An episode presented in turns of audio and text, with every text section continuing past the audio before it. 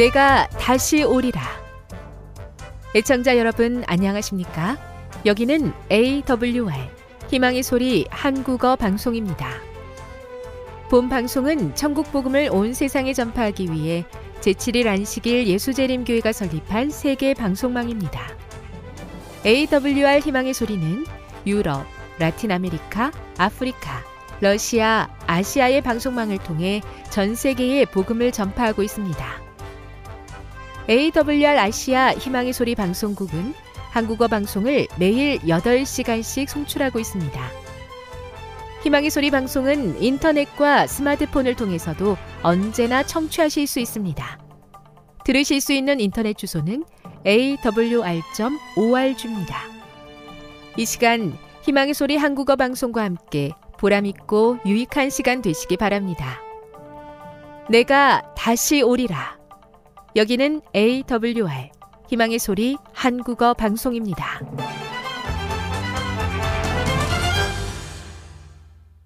주파수 안내입니다. 괌에서 송출하는 우리 방송은 한국 표준시로 새벽 1시 30분부터 2시 30분까지 11,755kHz로 새벽 2시 30분부터 3시 30분까지 3시 30분부터 4시 30분까지 15,530kHz로 새벽 5시부터 6시까지 9,890kHz로 4회에 걸쳐 송출하고 있습니다. 스리랑카에서 송출하는 우리 방송은 한국 표준시로 밤 9시부터 10시까지 15,530kHz로 우즈베키스탄에서는 새벽 3시부터 4시까지 새벽 4시부터 5시까지 9,760kHz로 타지키스탄에서는 밤 9시부터 10시까지 15,255kHz로 송출하고 있습니다. 애청자 여러분의 많은 청취 바랍니다.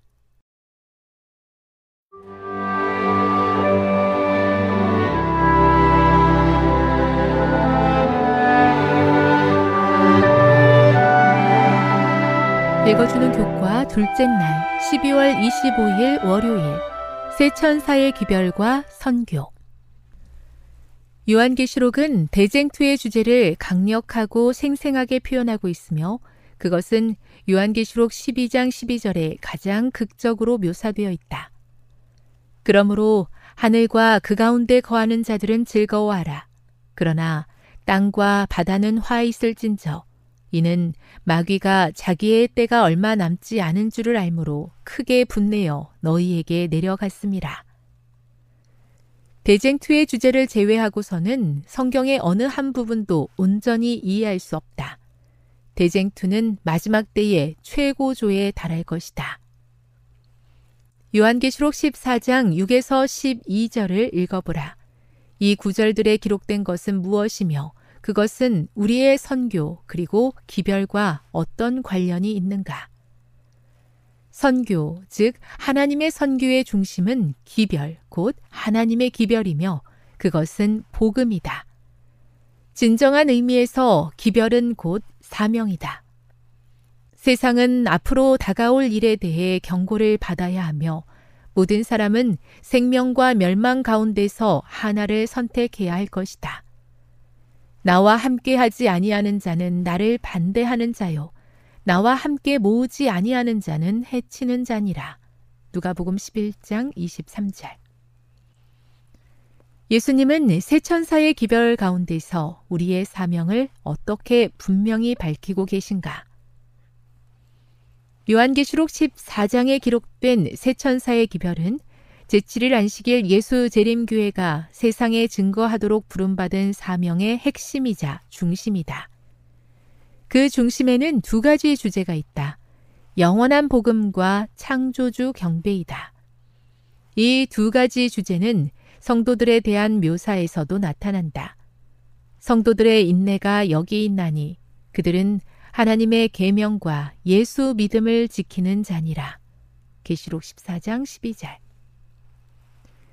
우리가 무슨 행동을 하건 예컨대 다른 이들을 돕는 선한 일을 할 때라도 우리에게 주어진 특별한 부르심과 사명을 결코 잊어서는 안 된다. 우리는 영원한 복음 안에 있는 소망을 선포하고 머지않아 세상에 다가올 일을 경고하도록 부름받았다. 교훈입니다. 하나님의 선교의 중심은 기별이며 이는 세천사의 기별을 세상에 전하는 것이다. 어떤 일을 하던 세상을 향한 복음과 경고를 전하는 사명을 잊으면 안 된다. 묵상. 나와 함께 하지 아니하는 자는 나를 반대하는 자라고 하시는 예수님의 말씀을 어떻게 이해하십니까? 적용. 하나님을 위해 많은 일을 하고 있을지라도 누가복음 11장 23절의 말씀을 통해 지금 나의 마음이 어디에 있는지 살펴보아야 하는 이유는 무엇이겠습니까? 영감의 교훈입니다. 우리에게도 주어진 사명. 제자들에게 주어진 사명은 또한 우리에게도 주어졌다. 그때와 마찬가지로 오늘날도 십자가에 못 박혀 죽으시고 부활하신 구주께서는 세상에서 하나님도 없고 소망도 없는 자들 앞에 높이 들려져야 한다. 주께서는 목사와 교사와 전도자들을 부르신다. 그분의 종들은 집집을 다니며 구원의 기별을 전해야 한다. 모든 나라와 족속과 방언과 백성에게 그리스도로 말미암는 용서의 기별이 전해져야 한다. 교회 증언 8권 15에서 16 영원한 복음을 주시고 사명을 주심을 감사합니다. 여러 가지로 분주한 중에 혹시 다른 것을 먼저 했다면 복음을 가장 높이게 하옵소서. 선악의 대쟁투 중에서 복음의 편에 서라고 하시는 엄중한 부르심을 따라 주님의 일에 동참하게 하옵소서.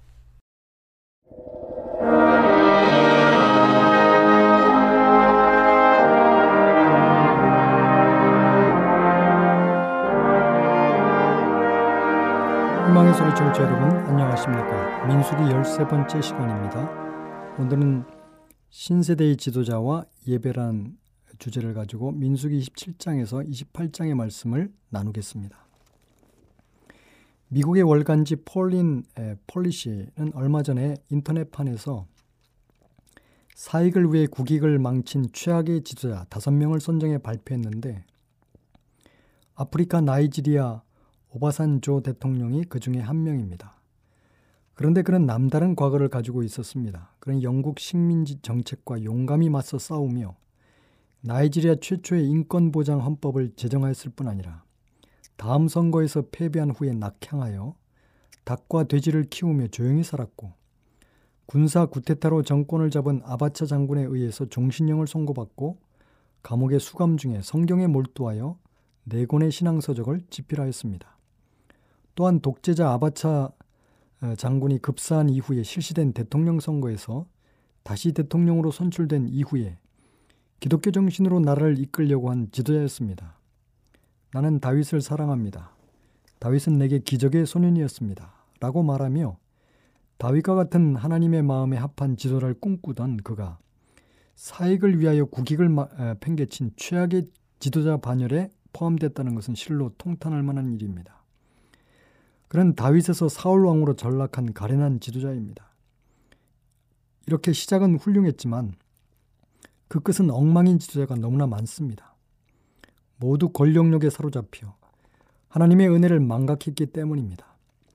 어떤 지도자를 만나느냐 하는 것은 사람들의 운명을 결정할 정도로 지도자의 영향력은 대단합니다. 우리는 성경에서 진정한 지도자를 만나는데 바로 모세입니다. 하나님께서 모세에게 명령하십니다. 너는 이 아바림산에 올라가서 내가 이스라엘 자손에게 준 땅을 바라보라. 아바림산은 비스가 산의 또 다른 이름입니다. 그러자 하나님께서 이같이 말씀하십니다. 본 후에는 내 형 아론이 돌아간 것 같이 너도 조상에게로 돌아가리니. 한마디로 곧 죽을 것이라는 말입니다. 모세의 위대함은 그가 가나안에 입성할 수 없다는 하나님의 판결에 반론을 제기하지 않고 겸허히 고개를 숙여 순종했다는 것입니다.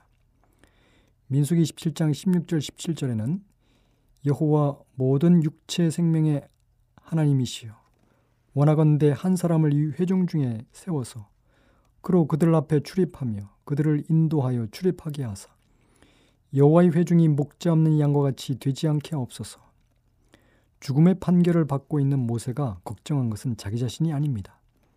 그는 자나깨나 이스라엘 백성을 걱정하고 있었습니다. 저는 아무래도 좋습니다. 하나님의 처분에 순종하겠습니다. 하오나 이 불쌍한 이스라엘 백성을 굽어 살펴 주십시오.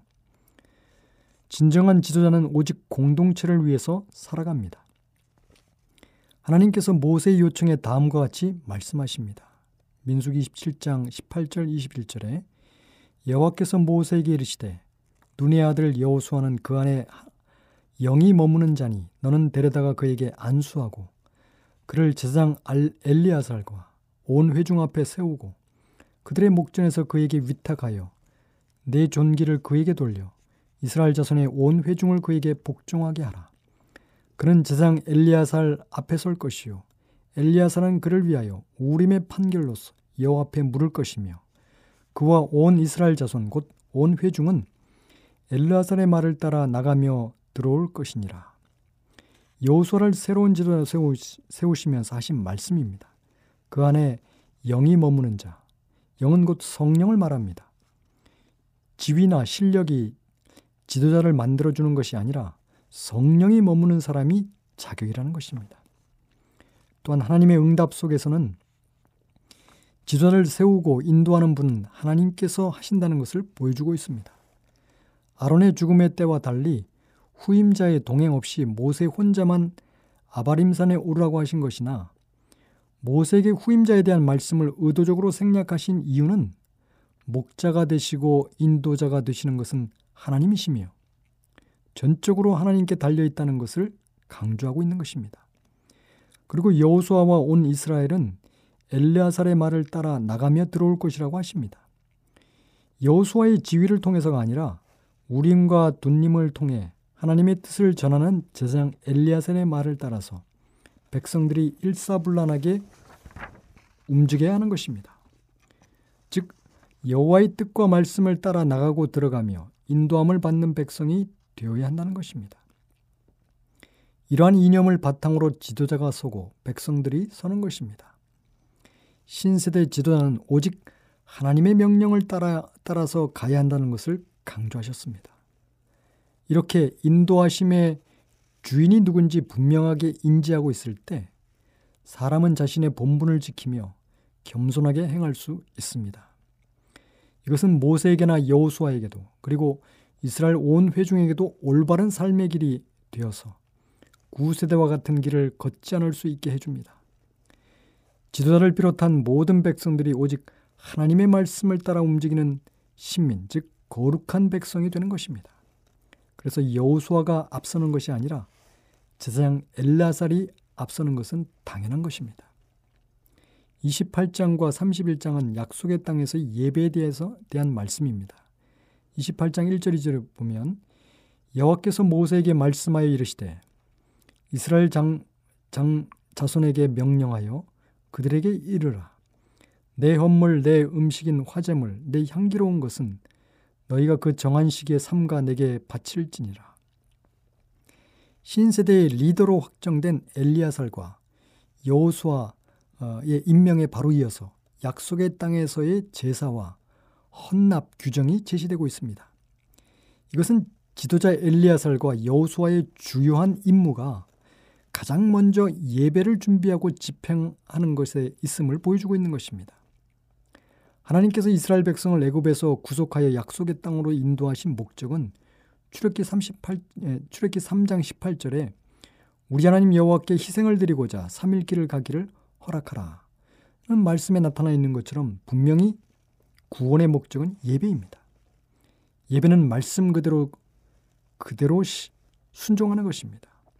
구세대는 이 예배의 실천에서 실패했습니다. 이제 신세대는 말씀대로 순종하는 예배의 실행에서 반드시 성공해야 하는 것입니다. 그래서 민수기 28장과 29장은 이스라엘이 이스라엘의 규칙적인 공적인 예배에 대한 언급을 하고 있습니다. 이스라엘의 신앙이 토대라고 할 수 있는 토라인 오경 속에 민수기 28장에서 29장에 제시된 규칙적으로 행해야 될 정한 절기제보다 더더 상세하게 제물의 내용과 숫자를 기록하고 있는 경우는 없습니다. 이것은 신세대의 예배가 어떠해야 하는지를 하나님께서 주신 약속이 약속의 땅에서 이루어져야 할 것이 무엇임을 강조하기 위한 것입니다. 구세대가 약속의 땅을 거부함, 거부함으로 진멸이 선고된 그때 하나님께서 어느 때가 되든 약속의 땅에 들어갈 세대가 지켜야 할 제사에 대한 법을 주셨습니다. 이제 그 일을 할 세대가 준비된 것입니다. 구세대의 죽음을 뒤로 하고 광야의 신세대가 일어나서 그 땅에 들어갈 준비를 하고 있습니다. 이들에게 가장 우선순위는 하나님이 명령한 절기제를 통한 예배를 드리는 것입니다. 여기에 나, 나열된 절기는 우가리스의 농사절기와 유사함을 알 수 있습니다. 그러나 이스라엘 절기는 결코 농사의 주기를 따라 그대로 따라가는 생계 밀착형 예배가 아닙니다. 그것은 삶의 풍요와 우리의 생존이 또 하나님의 구원과 인도하심에 있다는 고백이며 결코 농사의 소출, 인간의 노력으로 이스라엘이 생존할 수 있다는 어, 결론에 이르지 않게 하는 것입니다. 이스라엘 절기들은 모든 삶의 근원이 하나님이심을 고백하게 하고 있습니다. 창세기부터 레위기까지 하나님께서 주신 예배와 예배자의 길이 민수기에서 드디어 신세대에게 가장 완전한 형태로 주어졌습니다. 오경의 시작인 천지창조 안식일의 이상이 레위기에 이르러 거룩한 최종적인 길인 절기를 지키는 삶이 역시 안식일부터 희년까지 이어집니다. 민숙의 정한 절기의 순서는 매일 아침과 저녁 때 드리는 상번제, 주간 단위로 돌아오는 안식일, 한 달 간격으로 돌아오는 초하루, 그리고 1년 단위로 돌아오는 6월절, 무교절, 7일절, 나팔절, 속죄일, 초막절이 있습니다. 28장에서 29장에 포함된 규정 등은 기본적으로 레위기 23장의 절기를 기반으로 하여 그것을 확장한 것입니다. 그러나 민수기의 독특한 점은 공동체가 드려야 할 매일의 제사는 매월 월삭에서 매년 절기로 확대된다는 것입니다. 즉 시작은 매일매일의 6일 동안의 예배가 안식일로 이어지는 것이고 이러한 주기가 한 달, 1년으로 연결되는 구도를 하고 있습니다. 이는 하나님과의 매일의 동행이 의로울 때 안식일 예배가 의로울 수 있고 매 안식일의 예배가 의로, 의로울 때 한 달과 1년의 의로운 예배가 이어진다는 것을 말해주고 있습니다. 또한 절기가 아닌 안식일 제물 규정을 짧게 봄, 에, 에, 규례를 통해서 짧게 그 본문을 열고 있다는 것은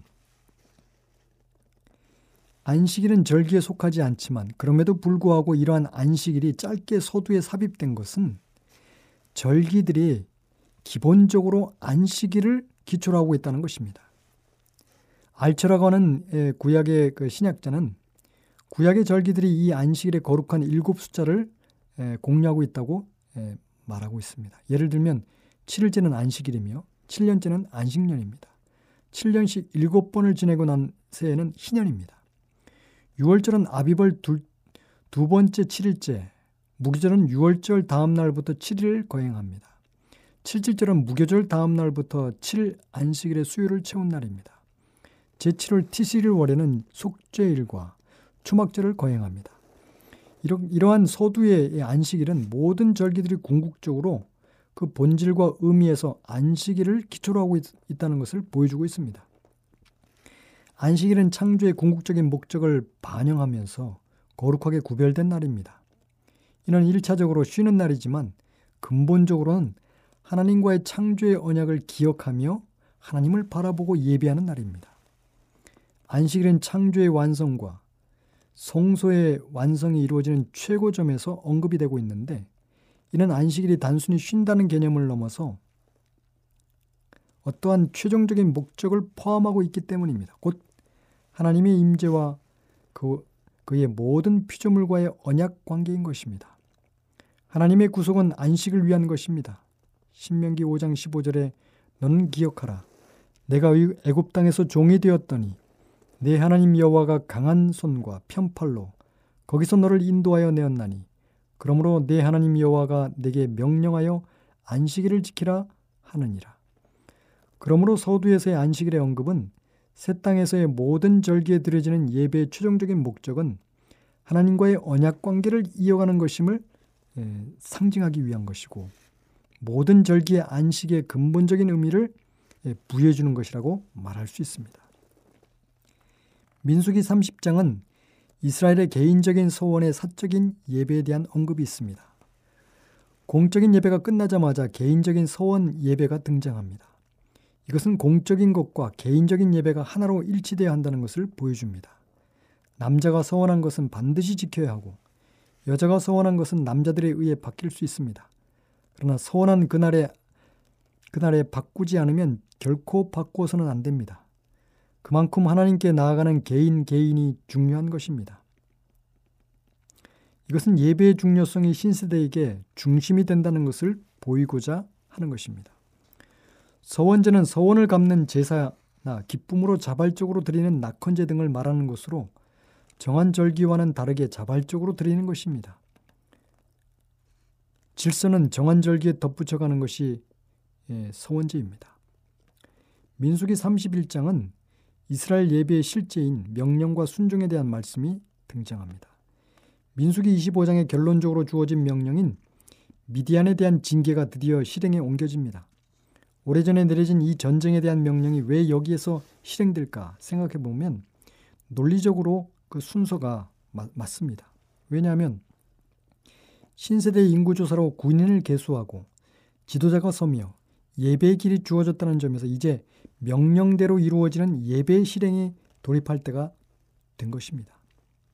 전쟁은 예배의 실행을 나타내는 절호의 기회가 되는 것입니다. 하나님께서 미디안에게 그들이 받아야 할 징계를 실행케 하신 것입니다.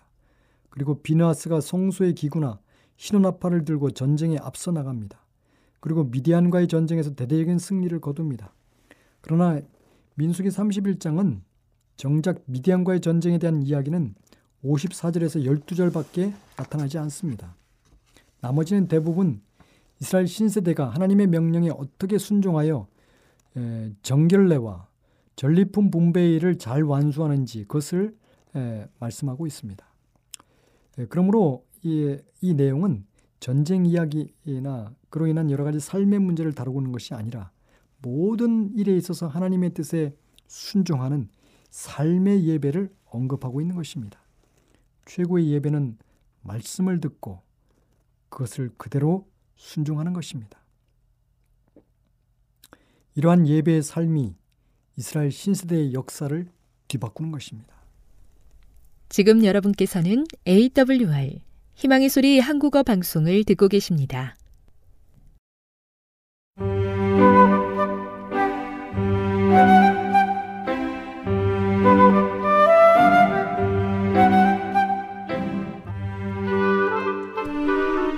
늘 주님이 함께하여 주심에 감사하는 마음으로 이 시간 건강한 생활의 지혜 준비했습니다. 오늘은 어린 시절의 식사에 대해서 알아보도록 하겠습니다. 영아에게 가장 좋은 음식은 어머니의 젖입니다. 이유 없이 젖을 빼앗지 말아야 합니다. 편의나 사교적 오락을 위해 영아를 젖먹여 기르는 사랑의 의무를 피하려는 것은 어머니로서의 인정 없는 일입니다.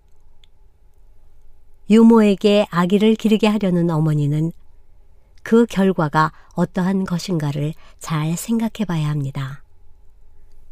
유모의 성질과 기질이 다소간의 아이에게 전해집니다. 체력은 고려되는 대신에 유행의 보조를 맞추기 위해 남용되어 왔습니다. 때때로 어머니들은 유모를 의지하거나 젖병이 어머니의 가슴을 대신합니다. 그리고 자신의 생명과 자식의 생명은 뒤섞여 있으며 여인의 마음에 가장 거룩한 감정들을 깨우쳐주는 자식. 어머니를 의존하고 있는 자식을 위해 어머니가 할 수 있는 가장 민감하고 만족을 주는 의무 중 하나가 유행이라는 살인적이고 어리석은 행위로 말미암아 희생됩니다. 자기들의 몸의 열매인 자식에게 매이는 것이 너무 지나친 고통이라는 단순한 이유로 자기 아이에게 젖을 먹이는 어머니의 의무를 저버리는 어머니들이 있습니다. 무도장과 흥분시키는 쾌락의 장면들은 영혼의 고상한 감수성들을 마비시키는 영향력을 갖고 있습니다. 자기 자식에 대한 어머니로서의 의무보다도 유행을 쫓는 어머니는 이것들에게 더욱 매혹되고 있습니다. 아마도 그 여인은 자기 아이들을 고용인에게 넘겨주어 자신이 해야 할 의무를 그들이 대신하게 할지도 모릅니다. 그녀가 행했다면 자신에게 기쁨이 되었을 필수적인 의무들을 그의 그릇된 습관이 싫어하게 만듭니다. 왜냐하면 아이들을 돌보는 것이 유행을 따르는 생활의 요구를 방해하기 때문입니다. 낯선 사람이 어머니의 의무를 수행하며 그의 가슴으로 생명을 유지시킬 음식을 줍니다. 이것이 전부가 아닙니다. 그는 또한 젖 먹는 아기에게 자신의 성질과 기질을 심어줍니다. 어린아기의 생애는 그의 생애와 연결됩니다. 만일 유모의 성질이 야비하고 격정적이며 무분별하거나 도덕성에 결함이 있다면 아마도 그의 손에 양육되는 어린아이는 그와 같거나 아니면 그와 비슷한 모습의 아이가 될 것입니다.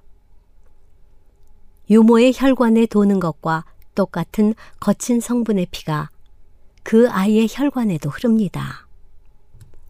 이와 같이 자신의 아기들을 다른 사람에게 맡기는 어머니들과 그들이 쉽게 해낼 수 없는 짐이 된다는 이유로 어머니가 해야 할 의무를 거절하며 그들의 생애를 유행에 내맡기는 어머니들은 어머니가 될 자격이 없습니다.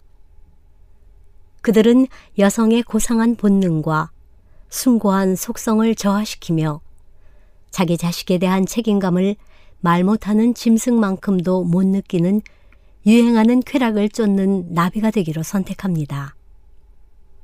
많은 어머니가 젖병으로 가슴을 대신합니다. 물론 젖이 없을 때는 이것이 필요합니다. 그러나 10중 8구는 저희의 청년 시절부터 옷 입고 식사하는 그릇된 습관 때문에 자연히 그들이 마땅히 하도록 설계한 의무들을 할 수 없게 된 것입니다.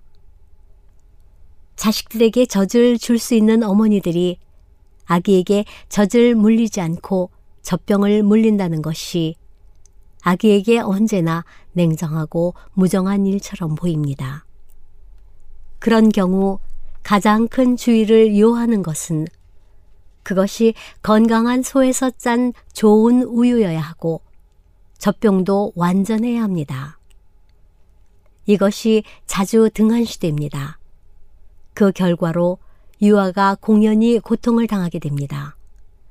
위장 장애가 일어나기 쉬우며 비록 건강하게 태어났지만 아기는 가엾게도 병이 듭니다. 유아가 어머니에게 영양분을 받는 시기는 매우 중요합니다. 많은 어머니가 유아들을 기르는 동안 과로와 유리로 그들의 피를 가열하고 있습니다.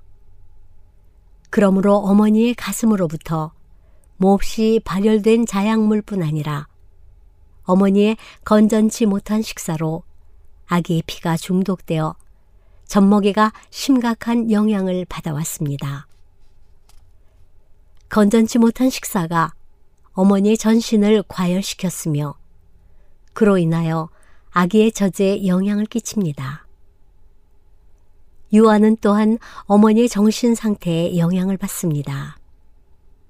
만약 어머니가 불행해하거나 쉽게 흥분하거나 신경 과민이 되어 우라를 터뜨리면 유아가 어머니에게 받는 영양분은 염증을 일으키고 흔히는 복통과 경련을 초래하고 경우에 따라서는 경풍을 일으키며 까무러치는 원인이 됩니다.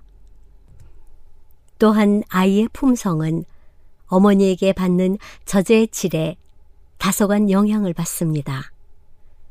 그렇다면 어머니가 자신의 아기를 기르는 동안 자기 심령을 완전히 주관하면서 행복한 마음 상태를 유지하는 것이 얼마나 중요합니까?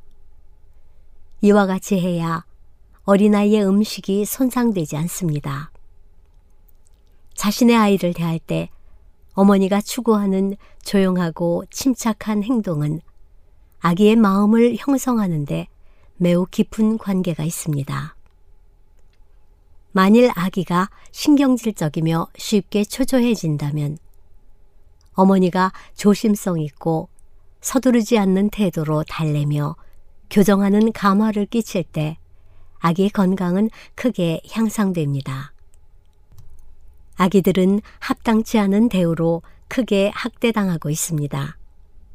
만일 아기가 까다로운 성질을 가졌다면 그것은 일반적으로 아기를 조용하게 하려고 젖을 먹였기 때문이며 대부분의 경우 아기가 까다로운 이유는 어머니의 잘못된 습관으로 너무 많은 젖을 먹은 것이 나빠졌기 때문입니다. 젖을 많이 먹일수록 사태는 더욱 악화됩니다. 왜냐하면 아기의 위장이 이미 과중한 짐을 졌기 때문입니다. 아이들이 유아 시절에 어머니에게서 받아야 할 첫 교육은 자신들의 육체적인 건강에 관한 것이어야 합니다. 그들은 가장 양호한 건강 상태를 유지시켜줄 양질의 간소한 음식만 먹도록 해야 하며 그것도 정기적으로 섭취하되 하루에 세 번 이상은 먹이지 말고 두 끼가 세 끼보다 더 좋습니다. 만일 자녀들이 올바로 훈련을 받는다면 그들은 울거나 졸라도 아무것도 받을 수 없다는 것을 곧 배울 것입니다. 현명한 어머니는 자녀들을 훈련시킬 때 현재 자신의 위안만을 생각하지 말고 그들의 미래의 행복을 생각해야 합니다. 이러한 목적으로 그는 자녀들에게 식욕을 제어하며 자제하는 중요한 공과를 가르쳐서 그들이 건강을 위해 먹고 마시고 입게 할 것입니다. 지금까지 건강한 생활의 지혜였습니다.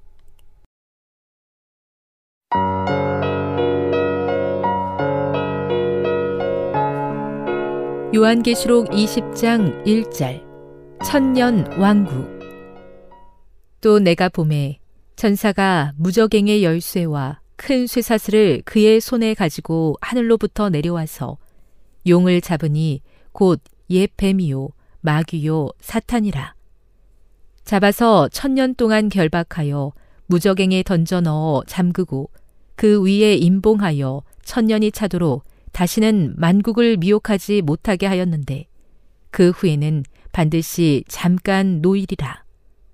또 내가 보좌들을 보니 거기에 앉은 자들이 있어 심판하는 권세를 받았더라. 또 내가 보니 예수를 증언함과 하나님의 말씀 때문에 목배임을 당한 자들의 영혼들과 또 짐승과 그의 우상에게 경배하지 아니하고 그들의 이마와 손에 그의 표를 받지 아니한 자들이 살아서 그리스도와 더불어 천년 동안 왕 노릇하니 그 나머지 죽은 자들은 그 천년이 차기까지 살지 못하더라. 이는 첫째 부활이라. 이 첫째 부활에 참여하는 자들은 복이 있고 거룩하도다. 둘째 사망이 그들을 다스리는 권세가 없고 도리어 그들이 하나님과 그리스도의 제사장이 되어 천년 동안 그리스도와 더불어 왕 노릇하리라. 사탄의 패망 천년이 참에 사탄이 그 옥에서 놓여 나와서 땅의 사방 백성 곧 곡과 마곡을 미혹하고 모아 싸움을 붙이리니 그 수가 바다의 모래 같으리라. 그들이 지면에 널리 퍼져 성도들의 진과 사랑하시는 성을 두름에 하늘에서 불이 내려와 그들을 태워버리고 또 그들을 미혹하는 마귀가 불과 유황못에 던져지니 거기는 그 짐승과 거짓 선지자도 있어 세세토록 밤낮 괴로움을 받으리라. 크고 흰 보좌에서 심판을 내리시다. 또 내가 크고 흰 보좌와 그 위에 앉으신 이를 보니 땅과 하늘이 그 앞에서 피하여 간데 없더라. 또 내가 보니 죽은 자들이 큰 자나 작은 자나 그 보좌 앞에 서 있는데 책들이 펴 있고 또 다른 책이 펴졌으니 곧 생명책이라. 죽은 자들이 자기 행위를 따라 책들에 기록된 대로 심판을 받으니 바다가 그 가운데에서 죽은 자들을 내주고 또 사망과 음부도 그 가운데에서 죽은 자들을 내주매 각 사람이 자기의 행위대로 심판을 받고 사망과 음부도 불못에 던져지니 이것은 둘째 사망 곧 불못이라. 누구든지 생명책에 기록되지 못한 자는 불못에 던져지더라. 요한계시록 21장 1절 새 하늘과 새 땅. 또 내가 새 하늘과 새 땅을 보니 처음 하늘과 처음 땅이 없어졌고 바다도 다시 있지 않더라. 또 내가 봄에 거룩한 성 새 예루살렘이 하나님께로부터 하늘에서 내려오니 그 준비한 것이 신부가 남편을 위하여 단장한 것 같더라. 내가 들으니 보좌에서 큰 음성이 나서 이르되 보라 하나님의 장막이 사람들과 함께 있음에 하나님이 그들과 함께 계시리니 그들은 하나님의 백성이 되고 하나님은 친히 그들과 함께 계셔서 모든 눈물을 그 눈에서 닦아주시니 다시는 사망이 없고 애통하는 것이나 곡하는 것이나 아픈 것이 다시 있지 아니하리니 처음 것들이 다 지나갔음이러라. 보좌에 앉으신 이가 이르시되 보라 내가 만물을 새롭게 하노라 하시고 또 이르시되 이 말은 신실하고 참되니 기록하라 하시고 또 내게 말씀하시되 이루었도다. 나는 알파와 오메가요 처음과 마지막이라. 내가 생명수 샘물을 목마른 자에게 값없이 주리니 이기는 자는 이것들을 상속으로 받으리라 나는 그의 하나님이 되고 그는 내 아들이 되리라. 그러나 두려워하는 자들과 믿지 아니하는 자들과 흉악한 자들과 살인자들과 음행하는 자들과 점술가들과 우상 숭배자들과 거짓말하는 모든 자들은 불과 유황으로 타는 못에 던져지리니 이것이 둘째 사망이라. 새 예루살렘 일곱 대접을 가지고 마지막 일곱 재앙을 담은 일곱 천사 중 하나가 나와서 내게 말하여 이르되 이리 오라. 내가 신부 곧 어린 양의 아내를 내게 보이리라 하고 성령으로 나를 데리고 크고 높은 산으로 올라가 하나님께로부터 하늘에서 내려오는 거룩한 성 예루살렘을 보이니 하나님의 영광이 있어 그 성의 빛이 지극히 귀한 보석 같고 벽옥과 수정같이 맑더라. 크고 높은 성곽이 있고 열두 문이 있는데 문에 열두 천사가 있고 그 문들 위에 이름을 썼으니 이스라엘 자손 열두 지파의 이름들이라. 동쪽에 세 문, 북쪽에 세 문, 남쪽에 세 문, 서쪽에 세 문이니 그 성의 성곽에는 열두 기초석이 있고 그 위에는 어린 양의 열두 사도의 열두 이름이 있더라. 내게 말하는 자가 그 성과 그 문들과 성곽을 측량하려고 금 갈대자를 가졌더라. 그 성은 네모가 반듯하여 길이와 너비가 같은지라. 그 갈대자로 그 성을 측량하니 만 이천 스타디온이요. 길이와 너비와 높이가 같더라. 그 성곽을 측량함에 144 규빗이니 사람의 측량 곧 천사의 측량이라. 그 성곽은 벽옥으로 쌓았고 그 성은 정금인데 맑은 유리 같더라.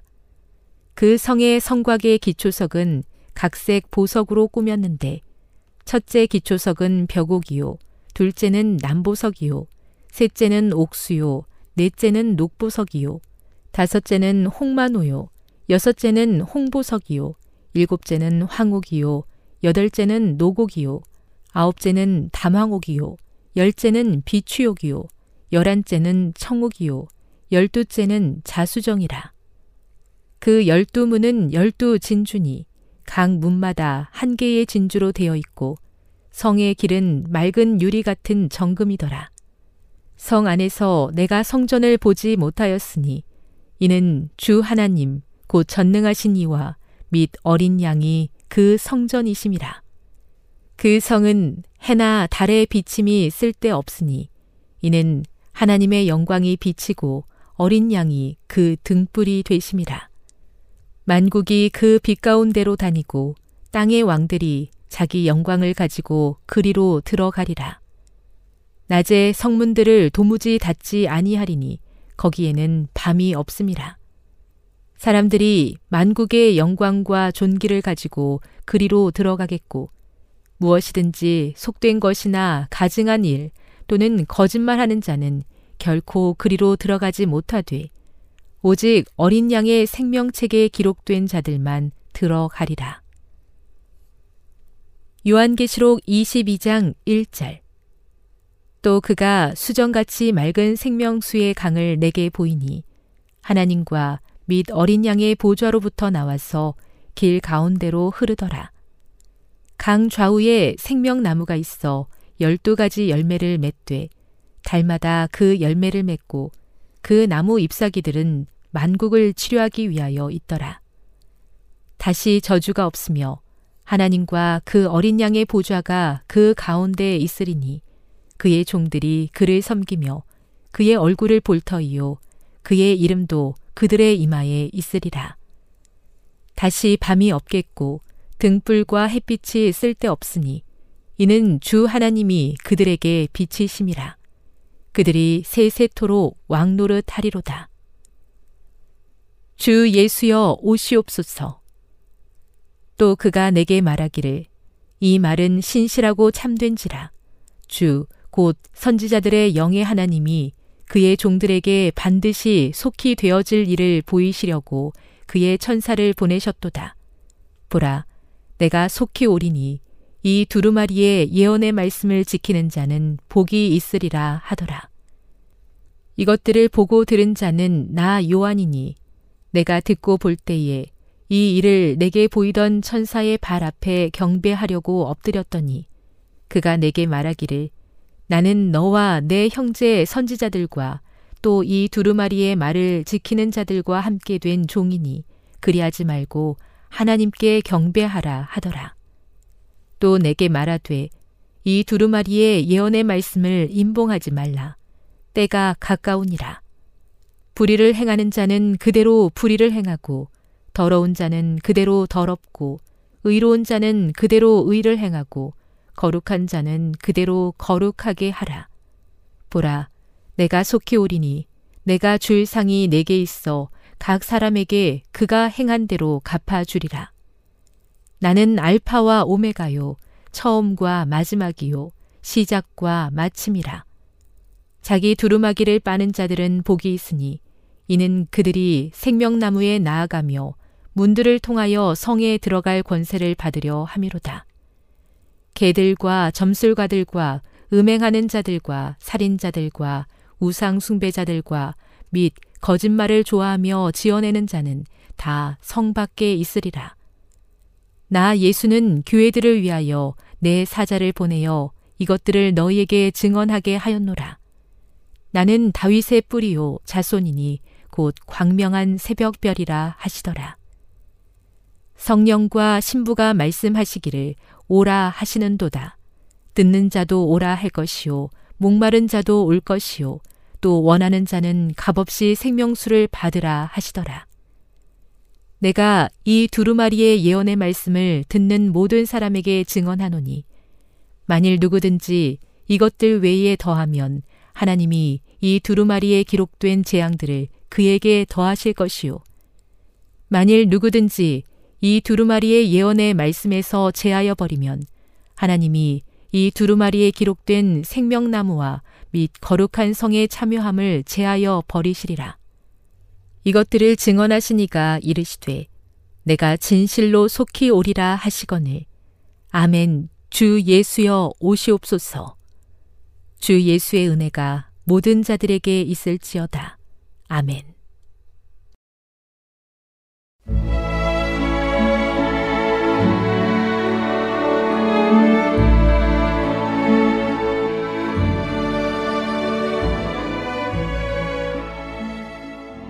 애청자 여러분 안녕하십니까?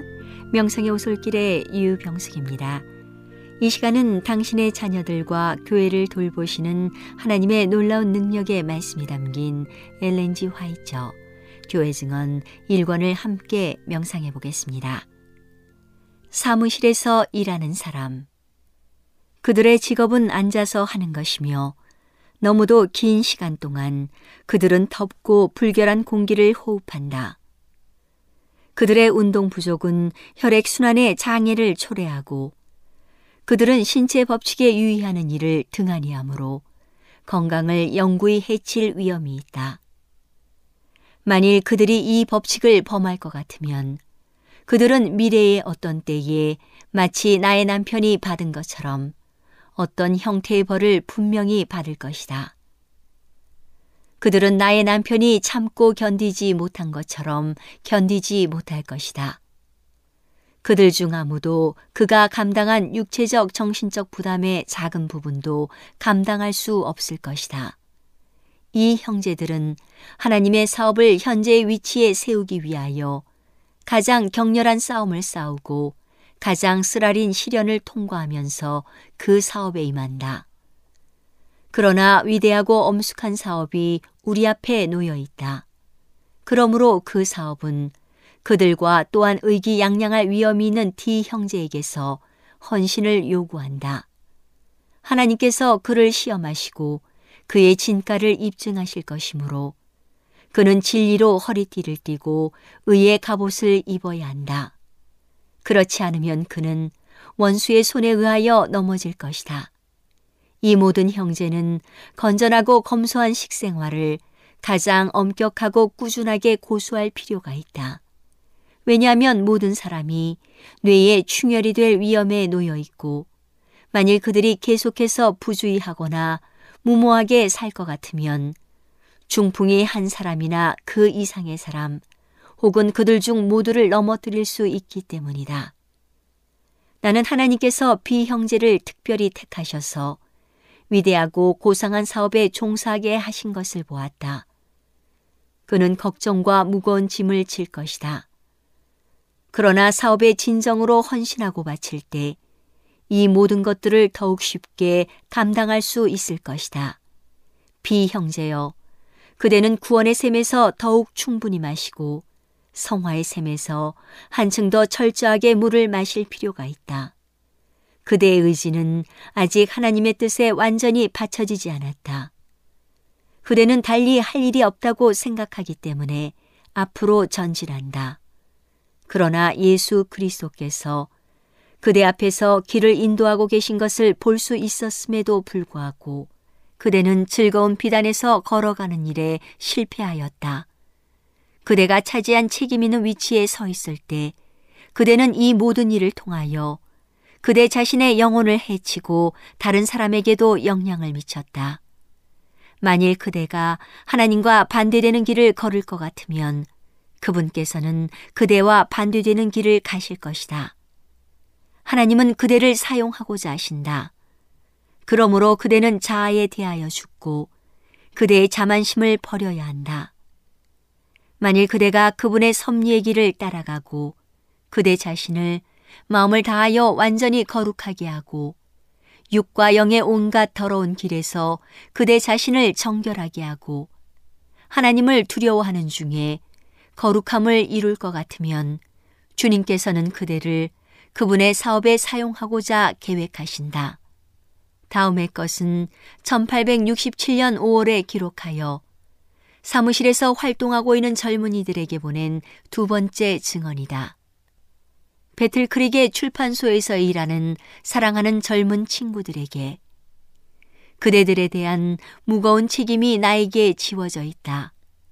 나는 현대 진리를 출판하여 각 곳에 보급하는 하나님의 사업과 관련된 모든 자가 이름뿐만 아니라 행동과 진리에 있어서도 그리스도인이 되어야 한다는 것을 반복해서 보았다. 그들의 목적은 단순히 삭슬 위하여 일하는 데 있어서는 안 되고 이 위대하고 엄숙한 사업에 종사하는 모든 사람은 그들의 관심이 이 사업에 있고 그것이 그들의 일부분이라는 것을 느껴야 한다. 그들 자신을 이 위대하고 엄숙한 사업과 관련시키는 동기와 역량은 심사를 통과해야 한다. 이기심과 교만을 나타내는 사람은 아무도 출판소와 관련되도록 허용되어서는 안 된다. 나는 그 사무실에서 일하는 일꾼이 경솔함과 어리석음, 농담과 웃음에 빠져서는 안 될 것을 보았다. 진리를 준비하여 각 지역으로 보내는 엄숙한 사업에 종사하는 자는 그들의 태도가 영향력을 끼칠 수 있음을 깨달아야 한다. 만일 그들이 출판하기 위한 엄숙한 진리를 읽고 준비하면서 부주의하고 농담하고 우스꽝스러운 말을 하고 웃는다면 그들의 마음이 그 사업에 있지 않고 진리로 말미암아 거룩함을 받지 않았다는 것을 보여준다.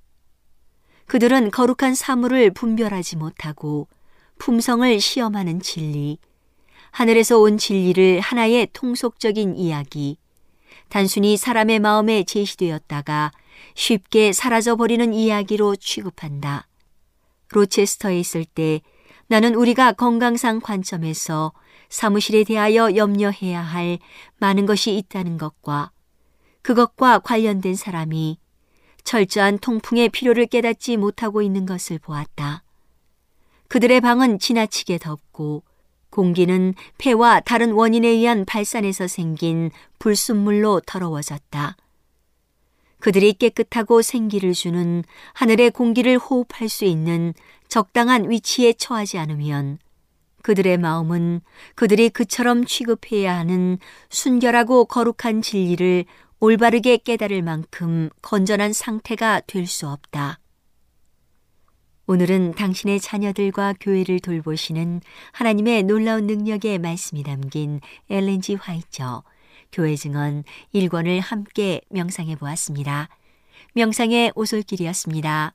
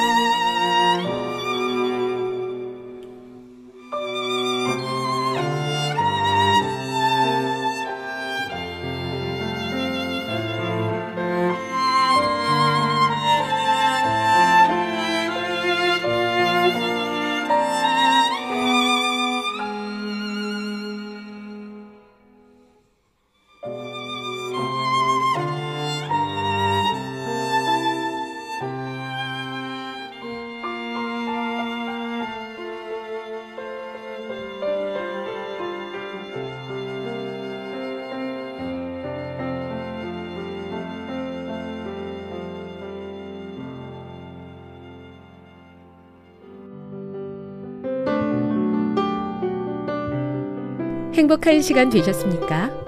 지금까지 여러분께서는 AWR 희망의 소리 한국어 방송을 청취하셨습니다. 방송을 청취하시고 문의를 원하시는 분은 우편번호 02461 대한민국 서울시 동대문구 이문로 1길 11 희망의 소리 방송부 앞으로 편지나 엽서를 보내주시거나 지역번호 02-3299-5296에서 8번으로 전화 주시기 바랍니다. 지금까지 함께 해주신 애청자 여러분들께 감사드립니다. 애청자 여러분, 다음 이 시간까지 하나님 안에서 늘 평안하십시오. 감사합니다. 내가 다시 오리라. 여기는 AWR 희망의 소리 한국어 방송입니다.